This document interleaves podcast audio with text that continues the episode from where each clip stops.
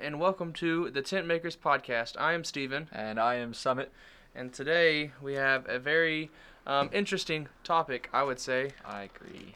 It's very similar to episode one. If you watched that, if not, go check it out. Hopefully, our quality of sound is a little bit better for you guys. I think it is. We hope so. we've been fiddling with it for the past three and a half hours, so. Yeah, it was uh, interesting. I wish you guys could have seen it. Um, if you don't follow our social media pages, do that at the Tent Makers. Um, Good it's, stuff. It's good stuff. You probably already follow that if you're listening to this. So, oh well. But uh, the episode title for today is Jesus in my place. Jesus in My Place. What does that mean? Well, um, that stems from a topic that we enjoy a lot, and that topic is the gospel. Right. And uh, where does Jesus in My Place come from, Summit? Okay, well, uh, so shout out to my pastor, Tim Hare. Like the first time I attended this church just a few months ago, uh, I uh, I heard him say that he sums up the gospel in four words, which I mean it's hard to do, and you you can't sum up everything in its entirety. I mean, with any amount of words, really. But I think that the four words "Jesus in my place" is a good good sequence of words, really, to raise some questions because you can dive into each of those and um, explain what the gospel is. Like uh, because that raises so many questions like who is jesus? Uh, why was he in my place? What did your place have to do with it? Uh, what place was he in? And stuff like that. Yeah, what place was he in? We asked a few other people um, how they would describe the gospel in four words, um, just for fun, and uh, uh, we got it. We got we got some good ones. We got Peyton who said Jesus Christ our Savior, which is very very accurate. Um, we got Ben. Uh, he said sin, death, Christ saved. And then we got Caleb who said something very similar that said sin, Christ, resurrection saved. And then Bailey said, Jesus died for me. All of those are really good. Um, but we chose to stick with Jesus in my place because that's one of our personal favorites. Again, thanks Tim. And uh, so yeah, so so in taking the gospel, we have to understand. I know we talked about it a little bit last episode, but we're really gonna dive into that um, based on a statement that we said, and we said that the gospel is not just Matthew, Mark, Luke, and John. It is not Mhm. just the life of Jesus. The whole Bible, the Old Testament builds on it, is bringing us to that, and then the New Testament continues that. Um, right so it starts all the way in Genesis. Um, so, some, why don't you open us up with that a little bit in Genesis? I mean, okay so in the beginning god created the heavens and the earth let's stop right there. Let's stop right there. Seriously, in the beginning, God created. What do we learn about God here? Like, we learned so much about God. Like, so God has existed since the beginning, um, since before the beginning. God was not created. God was the creator. Uh, we learn that God has the power to create something that nothing, uh, no thing in the universe has the power to create a thing. Um, so God is outside of, of really what we could understand about creation, uh, or just existence in general. Uh, we learn a lot about God. Right. And in knowing that, I mean, we can kind of skip ahead a little bit here. Um, the gospel is centered around Jesus. And you might say, okay, God was there, but what does this have to do with Jesus? Well, we see in John 1 1, it says, In the beginning was the Word, and the Word was with God, and the Word was God. Verse 2, He was in the beginning with God. Um, and then going on to verse 3 all things came into being through him and apart from him nothing came into being that has come into being. And if you skip on down to verse 14 of john chapter 1 it says uh, and the word became flesh and dwelt among us and we saw his glory glory as the only begotten son of god um, full of grace and truth. Mm-hmm. so right there we see that jesus was with god and everything was created through jesus. So again the gospel starts in genesis 1 1 That's right. and we supported that with Yeah. the New Testament. Which, if you don't know this, we're here to tell you this that all Scripture is intertwined. right. It Yeah. all goes together. Yeah. So, we look at it. We have God creates the world, creates everything. Um, again, showing His power, His might, His um, any omni word you can think of. I mean, he's. I don't really know how other way to put it. I can't fathom that kind of power to create a universe in uh, seven day, six days, but Right. uh, to create it and then have a day to rest. Yeah, for sure. Um, yeah, and you think of, I mean, I've, I've been talking about this a little bit lately to different groups of people, but um, there was this, uh, the Powers of Tens video, I think, that came out in the 70s. Um, and basically, it was some guys put together this video, and they would uh, really just zoom in on the details of things, but also expand the details of things. Um, starting with just a person sitting in a park. So it would start with this person sitting in a park, or it starts with their hand or something, and then it zooms out and keeps zooming out uh, by the powers of 10, and you get out to like the outer expanses of the universe, and then it goes back in, and you're like, dang, like the universe is massive. Uh, like a person is nothing, and then it goes all the way back in uh, to the same person sitting on the same blanket in the same park, goes into the same hand, and then you start seeing like the minute details of creation and of life and stuff. And it's it, when you when you start to think just in the like the very first verse of the bible in the beginning god created like god created all of that. The outer expanses plus the the smallest of details um, and that says something about the god of the universe That's good. He literally spoke light into existence, spoke everything into existence. And we see that in chapter 1. And not only did he speak it into existence, he said it was good. mm-hmm. He said it was good. yeah And uh, we move on to, to verse 26 in chapter 1 of Genesis. Um, it says, Then God said, Let us make man in our image, according to our likeness, and let them rule over the fish of the sea, and over the birds of the sky, and over the cattle, and over all the earth, and over every creeping thing that creeps on the earth. So, there, again, we see our, what was it, three or four times, meaning God, Jesus, Holy Spirit. Jesus is there with God creating. And let's not forget that what what we learn here is God created us, God is over us, but then he puts us humans over the earth. Like Mhm. the intention when he created Adam and eventually Eve was to rule over the earth yeah and walk with God. yeah Um, so in chapter one of Genesis, we see God create. We see God as the Father, the ruler, the King, the Creator, and then creates Adam yeah which brings us to chapter 2 of Genesis. In chapter 2, we get the creation of Eve, which is magnificent in itself. In verse 18 of chapter 2, God says, It is not good for the man to be alone. I will make him a helper suitable, suitable for him. So he makes woman, and woman is to come along and help man, the man, Adam, and be there for him and support him in every way, um, which is beautiful as it shows um, really, if you really want to think about it, shows us marriage. mm-hmm. Another topic for another podcast episode. Yeah. But it's still beautiful It how God creates the world, creates woman for man, so he's not alone, um, and then makes us ruler over the earth. Like the the love of a creator to create something. Um, people who create stuff like people who make clay pots, for example, they love doing that. They love their pots that they make. A person who paints loves their art, yeah and Dang, and God God is our painter. He painted this. He put it all, molded all of this. He loves us Wow. enough to make us and say it was good. Man, I never really thought of it like that. Honestly, like I mean, I love making videos. So I look at a video, and even if I'm not 100 sat 100% satisfied with the outcome of it, like I still like I love what I've made, or I love a picture that I've edited, or a cup of coffee that I've made. It's crazy. Yeah. I mean, these podcasts, we love making these podcasts. We love the challenge it gives us to dive into the Word and, and to make content for this. And so we love what we put out. You know, Mhm. episode one didn't have very good audio quality, but we loved it enough to put it out. Like, yeah. we loved it.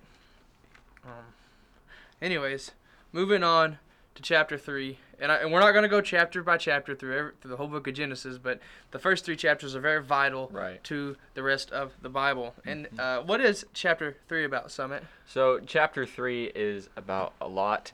It's about uh, let's see, you've got the fall um, of man in there, and that is that's crucial to what we're talking about because we know uh, just from experiencing life that not everything is sunshine and, and daisies all the time, right? So that's a result of what happens in this chapter. So the fall of man basically is is so we know that that God created everything. God created Adam. God created Eve, uh, and He's a generous God, and He gave them uh, this place to live, to rule, to glorify Him, to love, um, and to practice. I mean, even their own creative capabilities and and stuff like that.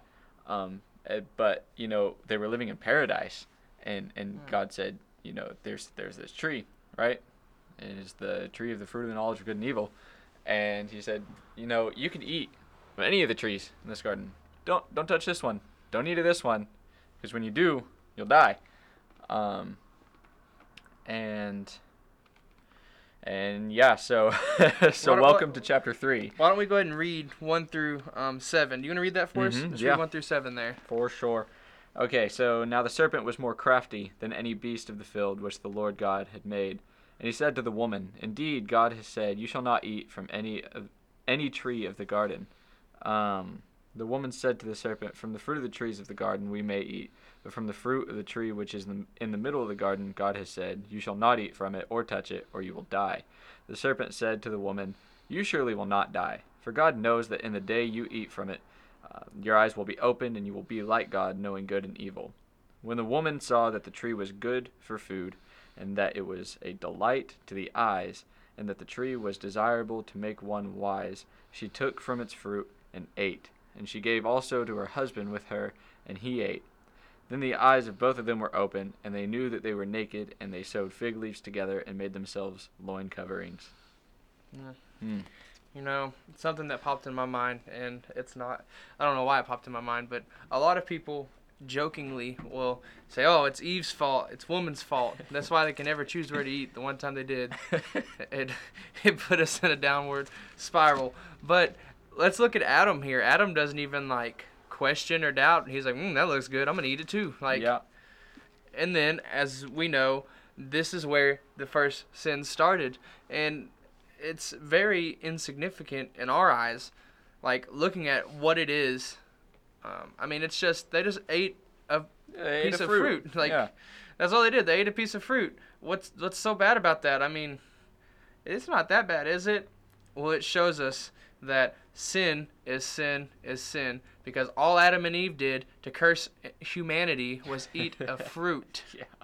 let alone they didn't go around murdering anybody. They didn't do any of that. They ate a fruit and put man in this downward spiral. Mhm. Now, let's put ourselves in Adam and Eve's place. We would have probably eaten the fruit a lot faster than they did. like, I mean, we're prone to mess up. We can't even live today without messing up. I bet we can't even go an hour without sinning in some way or form. But it's real easy to say, well, if I was Adam and Eve, I wouldn't have done it. Yeah, you would have. Yeah, you would have for sure. but it's it's interesting that that what Satan says here. He says, "You surely will not die." Now, this is again, it's an interesting statement because he was lying to them, but he also wasn't lying to them. They didn't die that instant. They didn't like take a bite and die. They had to die because of it. Eventually, sin leads to death. But in that moment, they didn't die. So it was very. I mean, it didn't take much convincing. Once once you learn that, hey, there's there's no repercussions to this, I'm gonna do it. And Yeah. well, there are repercussions, as we found out, um, very very quick. Yeah. Um, we see going on in chapter three that uh, the Lord came and found them. They were hiding because they were afraid, but obviously you can't hide from God. Um, I don't know if anybody needs to hear that, but you cannot hide from God. And, uh, and then it, this is very crucial in uh, chapter 3 of Genesis in verse 14. We'll start there. We'll read 14 and 15. It says, The Lord God said to the serpent, Because you have done this, cursed are you more than all cattle, and more than every beast of the field. On your belly you will go, and dust you will eat all the days of your life. And I will put enmi- enmity between you and the woman, and between your seed and her seed. He shall bruise you on the head, and you shall bruise him on the heel. What is that talking about? Summit, please tell them. Great question, Jesus. Uh, it's well, so there's your Sunday school answer. Um, but basically, so God is telling uh, Satan that he's going to be cursed. Um, he's going to ultimately be put to shame and defeated once and for all. He's uh, speaking to him, saying that he's going to put enmity between him and the woman, uh, between his offspring and her offspring. He shall bruise your head. This is an interesting line. This is really important. This uh, last little couple lines here. He shall bruise your head, and you shall bruise his heel. There, God is referring directly to Jesus. So, Jesus, God is prophesying here. Uh, well, not prophesying. He's he's he's telling them um, that you know, like Satan is going to inflict some damage on Jesus. Namely, Jesus will die and suffer punishment on the cross. But ultimately, Jesus is going to win and crush the head of the serpent uh, and defeat death. And that's what's going on here. That's what God is unfolding. So from the start, from from the very first uh, time that man sinned, God is revealing to them His master plan to redeem man. Right. So Right, and as we go through this, I hope you see that it is clear. Obviously, we can't talk about every instance in this one episode, but we hope to and to help you learn more of how it is throughout the Old Testament because right. the gospel is all throughout the Old Testament. Jesus is all throughout the Old Testament. But uh, you know, moving on from from uh, well, we're still going to be in Genesis, but moving on from from Adam and Eve, we move um, right into Noah. I mean, you get into chapter six and uh, of Genesis, and he says right here in verse seven that uh, the Lord said, "I will blot out man, whom I have created from the face of the land." From man to animals to creeping things and to birds of the sky, for I am sorry that I have made them. Verse 8 But Noah found favor in the eyes of the Lord. Mhm. Guys, we made it to chapter 6. We made it from chapter 3 to chapter 6. Three chapters in scripture until God said, You know what? This is awful. You guys are terrible. Right. So everything where where is it that it talks about it? Uh, you know, all the ways of man was were evil. Like there was no good in man at this point, and um, still yet God, uh, just because of His nature, something that we uh, should be grateful for, uh, because of His restraint. God, God, God was merciful and didn't wipe out all of humanity. He Rather- saved Noah and his family. Yeah. Exactly. And what you were referencing there is uh, chapter 6, verse 5. It says, Then the Lord saw that the wickedness of man was great on the earth, and that every intent of the thoughts of his heart was only evil continually. Right. So so people people like to question this and they like to say, well, what kind of god would wipe out the human race for the most part, you know, save one family? But what people don't understand is that there was no good in these people. None. He, God was looking into their hearts. He knew the true, like, the true feelings in their hearts, and it was evil continually. It wasn't like evil from 7 to 8 and then good for an hour. No, like, continually, nonstop evil.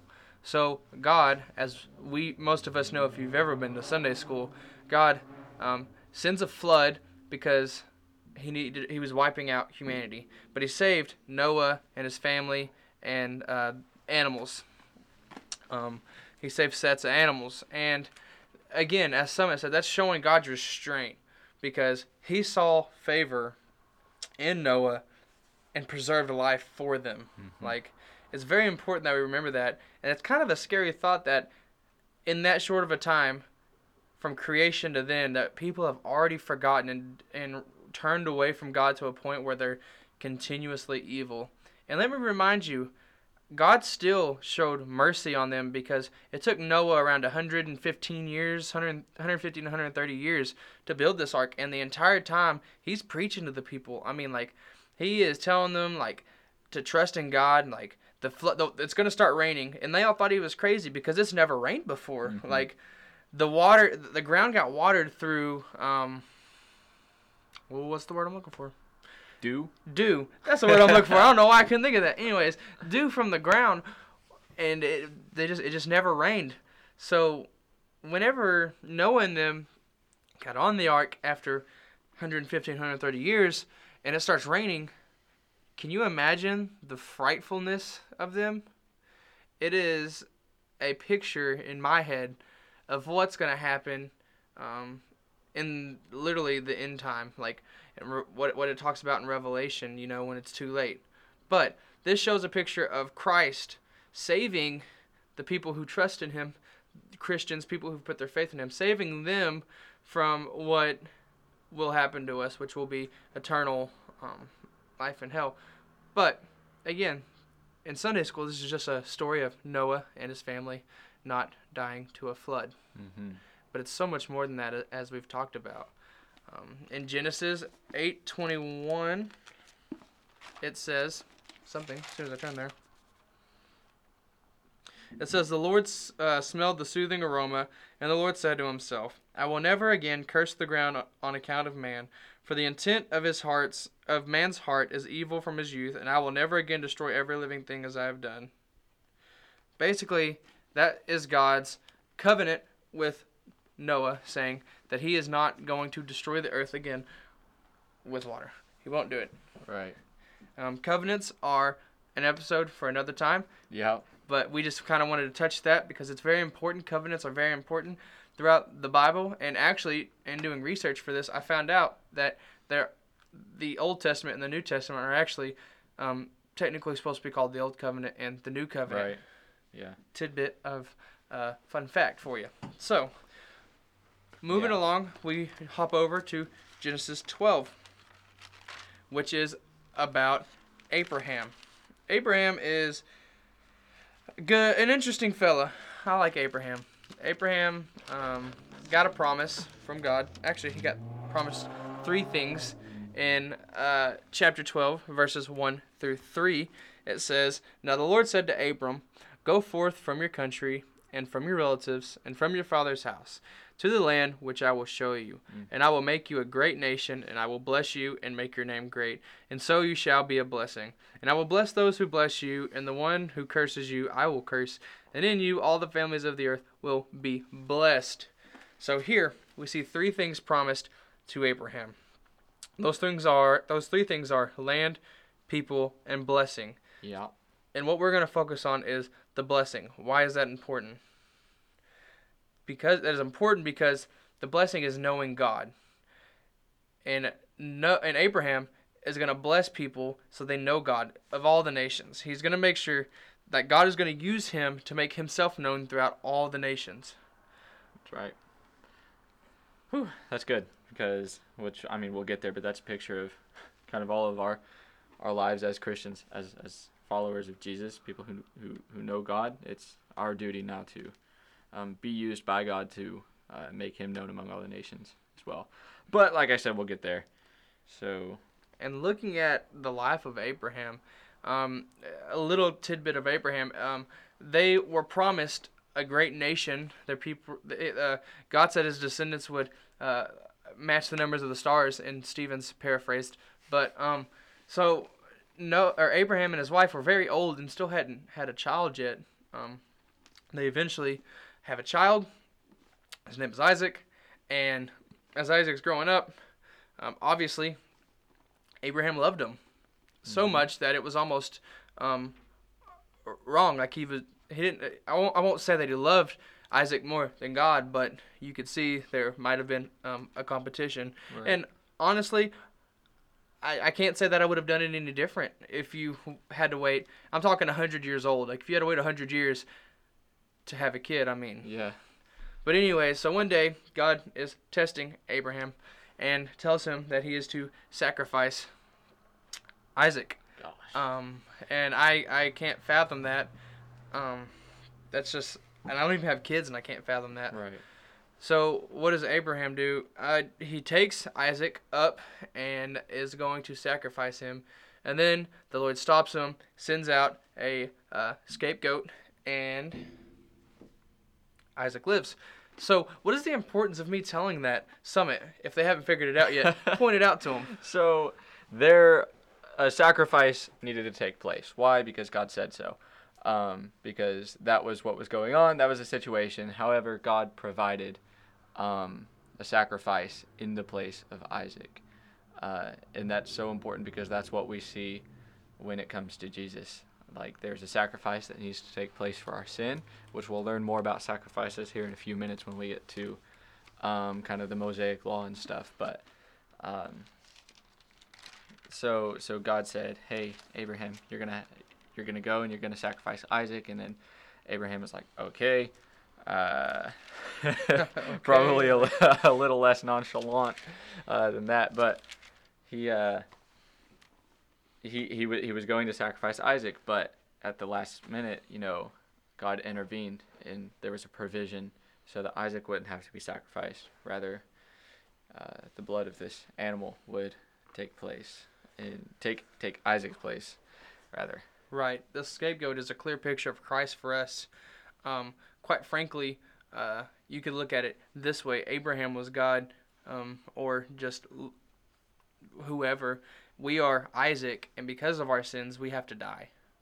But before that, Christ comes in, changes our hearts, and takes our place. Mm-hmm. Um, so here we are again, pointing back to Christ and pointing to the gospel. Um, also, we kind of missed over this, not really missed over it, but um, the people, the the descendants of Abraham, uh, it's kind of important who they turned into because they turned into the Jews, um, which is very important because he made a great nation to the Jews of the Jews, uh, such a great nation that actually people were scared of them and they were taken into captivity. Um, which uh, brings us in to our next part. And they go into captivity, and here comes along Moses, and God uses Moses to go and free them via plagues. Uh, uh, there's a, there's a lot there that we're probably not going to dive into um, quite right now. Yeah, we'll get to it in the covenants episode. Yeah, but anyway, so he he gets uh he gets gets them freed, and honestly, it's kind of cool how he did that. But uh, there's there's a lot more to that than just Right. just plagues. But anyways, Yeah. so we we fast forward to um, Moses. Uh, they're going they, they they grow in numbers and they're going and uh, Moses God reveals to Moses uh, the Ten Commandments. He gives them these Ten Commandments to live by, and that is what they're uh, to do Yeah. and because of that they they learn that they have to do sacrifices granted sacrifices already been happening but now it was more um, for this group of people here are 10 very clear like um, commands that you have to abide by yeah. um, so, uh, why is this crucial to the gospel, you may ask? These Ten Commandments are very crucial. Mhm. You can take your life and look at these 10, and you've probably broken almost all 10 of them today or within this week. Yeah, I mean, well, yeah, according to the standards that are, you know, kind of revealed by Jesus, especially when you look at it in light of when the people are questioning him and uh, and Jesus is like, you know, good for you, you haven't murdered anyone, but you've hated someone, and that's the same as as murdering someone. So, I mean, maybe you haven't murdered anybody, but in your heart, in your yeah. heart, you've you've broken that law. I mean, just one of those Ten Commandments, and people look at that and they say, oh well, I mean, I'm I'm a relatively a good person. I haven't murdered anyone. Sure, I love God. Uh, I do this and that. Um, I don't really steal, but come on, like it's about more than than just the black and white. Have you taken someone's life? you know? Right, right. Um, and uh, you will see in the New Testament, um, somebody actually comes up to Jesus and says, "I've kept the Ten Commandments," kind of like the story Summit was talking about. But anyways, he said, comes up to Jesus, says, "I've kept the Ten Commandments. What else must I do?" And Jesus says, "You must sell everything you own and uh, give it to the poor to follow me." Because the guy's asking to follow Jesus. He says, "Sell everything you own." and the rich man could not do it. Um, therefore, he had greed and, Mhm. quite frankly, didn't keep the Ten Commandments, Right. as Jesus already knew. But it was it was he had to make it obvious. Yeah. I mean, he didn't love. He didn't, he wasn't obeying the first commandment enough to um, stop idolizing his possessions, because really that's what it boiled down to: is his possessions came before loving his God. Um, rather, his possessions were his God. That's what he was worshiping, and that's why uh, he was not willing to sell his possessions and sacrifice that, and ultimately wouldn't inherit the kingdom of God because he uh, he kept things before God um, in his own life. So, uh, yeah, Yeah, and I, I think that speaks volumes because that goes in today. I mean, I mean, let's just be honest. If if somebody were to, if somebody walked up to you and said the only way for you to get into heaven is to sell everything you own and just go around preaching the gospel. I mean, sell everything you own and live literally with full faith in Christ to provide your every meal, to provide your every drink of water.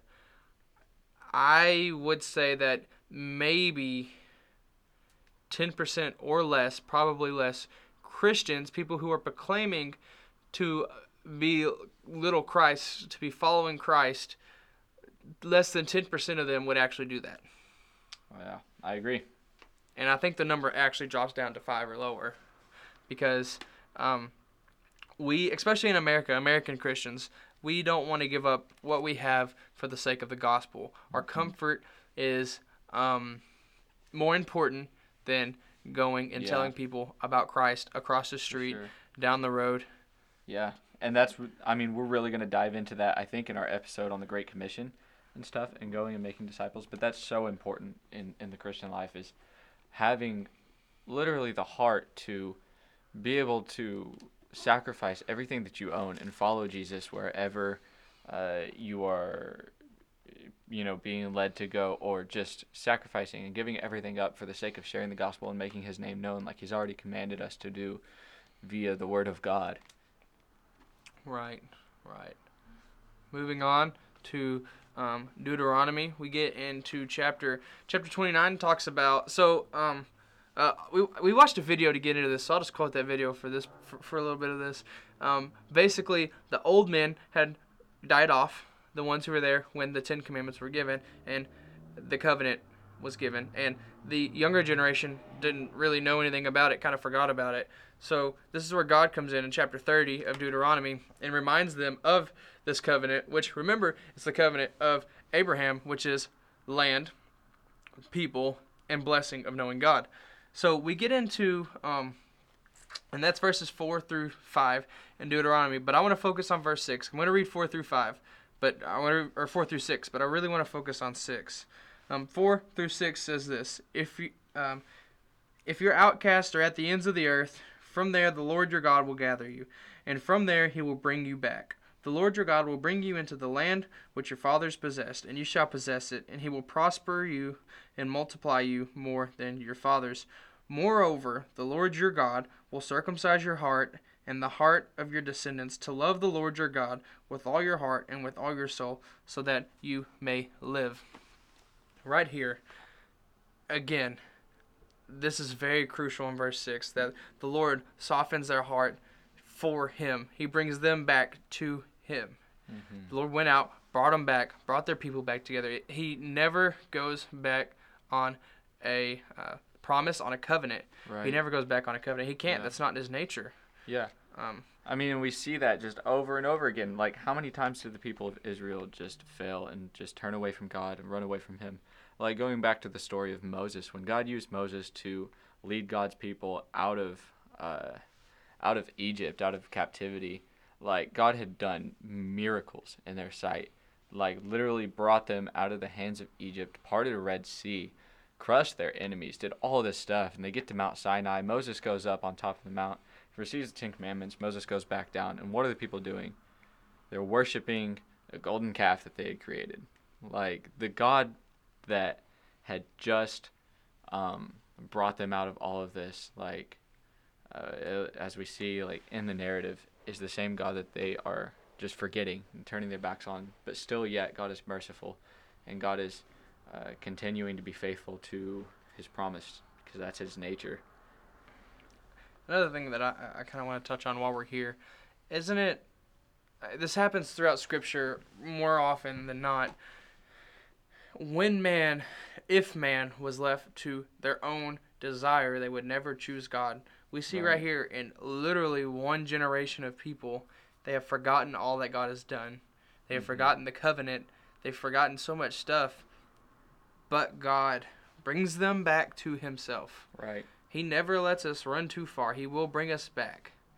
Whether that be in means like they got, which was very nice, um, he reminded them of what they had, or if it's means of uh, sometimes the trials that you go through will bring you back to God.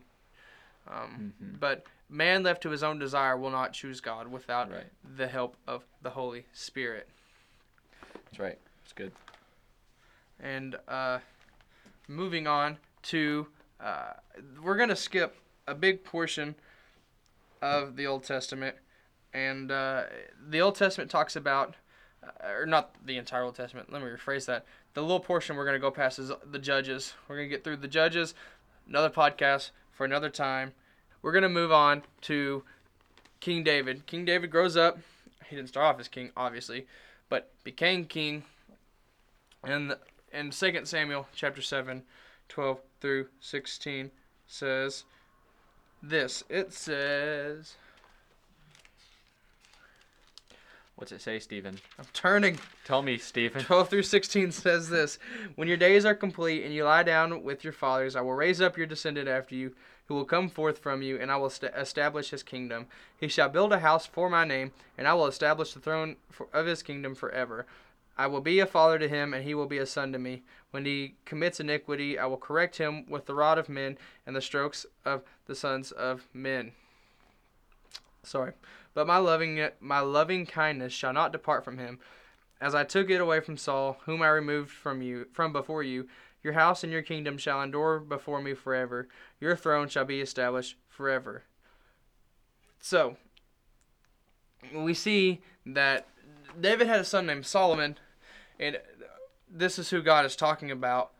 Uh, so we think. Um, Solomon lives and he does his reign, and then we go through um, some bad kings, and they end up in uh, slavery to Babylon. So it's like God broke his covenant, but no, God didn't break his covenant. We broke the covenant and ended up in captivity. Yet the the descendant that God is talking about here is not Solomon. Right. Who is this Yeah. descendant we're talking about? So actually, it's not Solomon, like you said. We're talking about God's talking here about Jesus. He's talking about um, the one who will come from the line of David and be fulfill that that promise and that blessing that God originally gave to Abraham. Yeah. Yeah. And uh, uh, to fulfill that, uh, we, it leads all the way to Christ.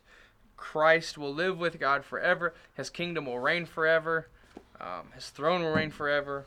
That's who God is ultimately talking about because this lineage is the people that we're talking about is in the lineage like like they're in the same lineage and Jesus comes out of the lineage of David Mhm. um, which is very crucial because through Jesus he he keeps the commandments. Now, something that very important that we want to talk about here. This is from one of the major prophets uh, in Jeremiah chapter 31, 27 through 34. It says this.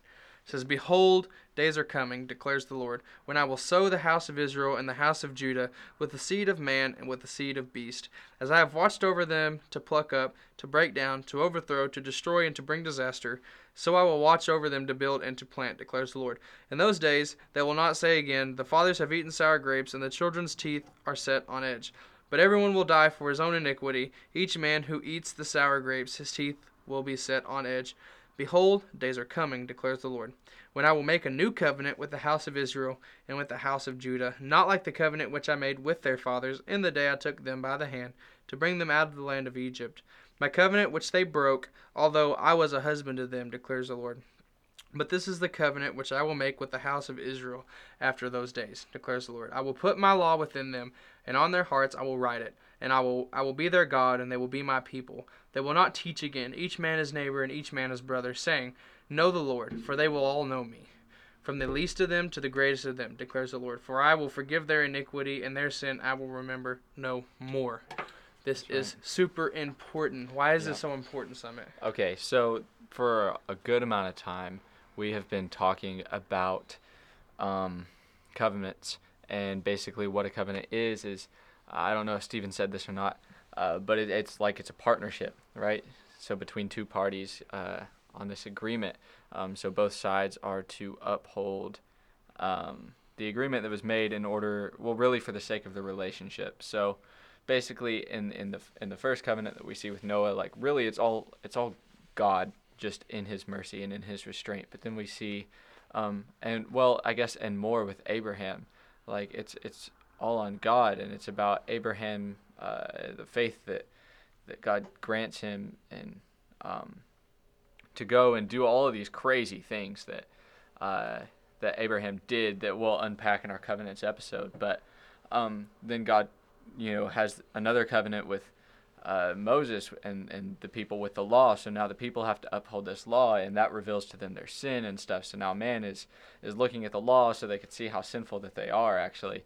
Um, but we're talking about all these uh, covenants throughout the Old Testament, and then we get to this part here in in Jeremiah where God is revealing a new covenant.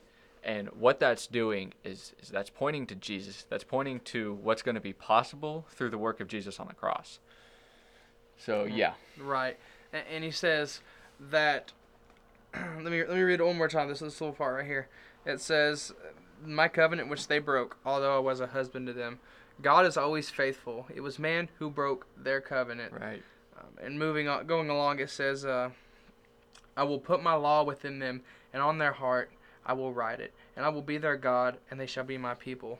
Mm-hmm. Like we, we that is the covenant for us. Like the word of God is on our heart. Like it, it should be on our heart. We are to take the word of God, read it, memorize it. But God acts upon us. Like this is alluding to the Holy Spirit. Like the Holy Spirit, when we do something wrong, whether or not we've read it in Scripture, if we're a born again child of Christ, if we know when we've done something that doesn't line up with Scripture, like the, that's that's what the Holy Spirit does within us. It guides us. It leads us. It helps correct us when we're wrong. Like this Yeah. is what God does for us, sending His Son to die in that new covenant. Yeah, right. So God has put His Spirit within us, given us a new heart, which um, again is all possible. Like Jesus is the new covenant. Uh, so kind of just over these next few minutes, just to wrap this all up and bring all this information into uh, this this pretty much a full circle, going back to Genesis chapter three, where God uh, made this promise of like we like we mentioned Jesus um, and and Satan and Jesus ultimately crushing the head of the serpent and uh, defeating death once and for all. Um, so so we've talked a lot about we talked a lot about creation and, and God and stuff and then sin that came with man and God's mercy with with them not dying immediately. Um, but then you know sin being just this natural state of human beings from then on born into sin. And um, it's, it's what we are. And then we have the covenants we have the laws where we uh, where our sin is revealed to us um, and basically all of this goes to show that human beings are not worthy to uphold a covenant relationship with the God of the universe, the holy, holy, holy, perfect creator of everything. We are not worthy. We are not capable. We are not good enough. Um, so that's I mean that's why that saying God will never give you more than you can handle is crap because we're born into a situation that's more than we can handle. Um, That's right. and that is a highway to hell. Uh, To quote the great ACDC. yeah. No, but seriously, like seriously, we look throughout the Old Testament, all these stories that we told you. What is the common denominator? God is faithful, man sucks. Right, God is yeah. great, man is bad. It's literally our That's our Instagram, Instagram bio. bio. But seriously, like in all seriousness, like God is faithful, and man, man continually fails and fails and fails and fails and fails, and God is so trustworthy and loving and patient with us. Like, Mhm. yes, God has a wrathful side Right. that He has to cast upon us. It's because He literally can't be in the presence of sin. Like, because like He can't do anything with sin. Sin is the complete opposite of what God is, as uh, it just is. So we see throughout the Old Testament that we are never good enough. Like Summit talked about, we can never stand up to the commandments, the laws. We can never do it on our own. That's why when we get into the New Testament, the New Covenant, we get the life of Jesus. We get four books of the life of Jesus. It's very Mhm. important. Jesus Yeah. came, died for us, and rose again because of what we did in Genesis chapter 3. Yeah. And again, this was all set up from Genesis 1 1. God knew that we would fail time and time and time again, that Mhm. we would have the judges, we would have the kings, and it would never be good enough. We would have the prophets, and it would never be good enough for us. So he sent his son that he knew before in Genesis 1 1, he knew he was going to send his son to die for us to be our scapegoat, as we've seen in the story of Abraham and Isaac, to be our scapegoat and die for us so that we can be covered by the blood and have eternal life through Christ Jesus. Right. Yeah, that's good.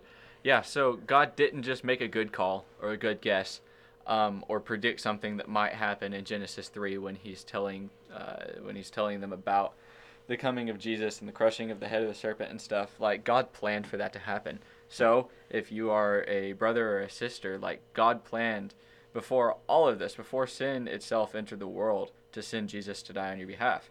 Uh, that's just how it is and it's great and that's so glorious for us to know and to cherish that information um, so like stephen said god is wrathful so while he was m- merciful and, and, and faithful to his promises um, all throughout the old testament and well the old the old covenant really um, god poured his wrath out on jesus because ultimately at the end of the day there is a punishment for sin. Even if you you know sin and don't immediately die like you still live another 40 60 80 years like there's still a punishment for that and that punishment is eternal death eternal separation from god. So uh, just because the wrath of god must be poured out on sin because god is uh, merciful yes but he's, he's he's just and that's actually where his mercy plays in is because he merits us uh, no he gives us unmerited grace um, basically he, he he pours his wrath out on Jesus so that he doesn't have to pour his wrath out on us. And that is the new covenant that God would put his spirit within us. Uh, he would give us a new heart that loves him, that follows him. Even when we do mess up, we're uh, convicted by the Holy Spirit to um, cling to God, to turn back to him. That's that's the good news of Jesus that we can be in a communion be in communion and be in a relationship with the creator of the universe that we initially rebelled against. That's right. Um, and like we can't end this episode without saying this before we end. If you don't have that relationship with Christ, don't wait. Today's the day. If you've never come into this relationship of Christ, you need to you need to let know, let us know. Get on our social media pages, message us so we can get with you and lead you in this. Um, a prayer is not going to save you. A prayer doesn't do anything to save you or to bring you salvation. It does start it, but the prayer itself is, is nothing special. What salvation is is a relationship with God, and we can help you with that today.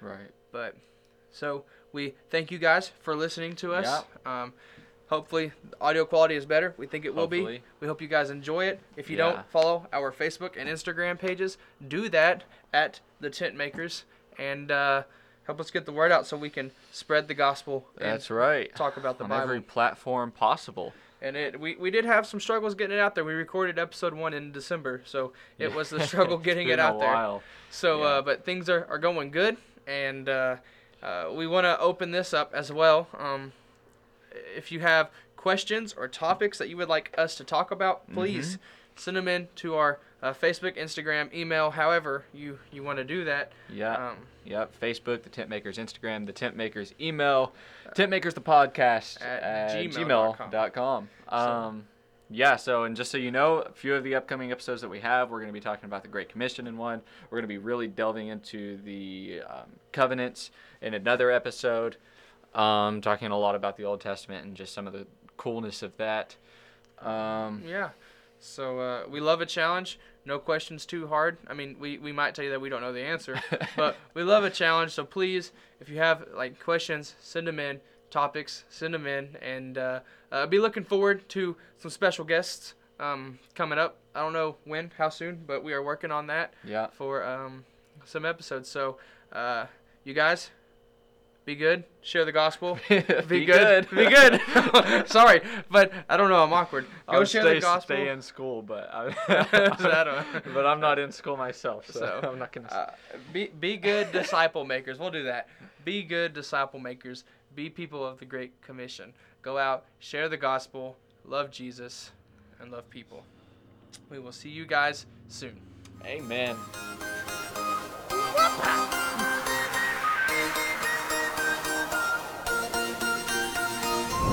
Uapa!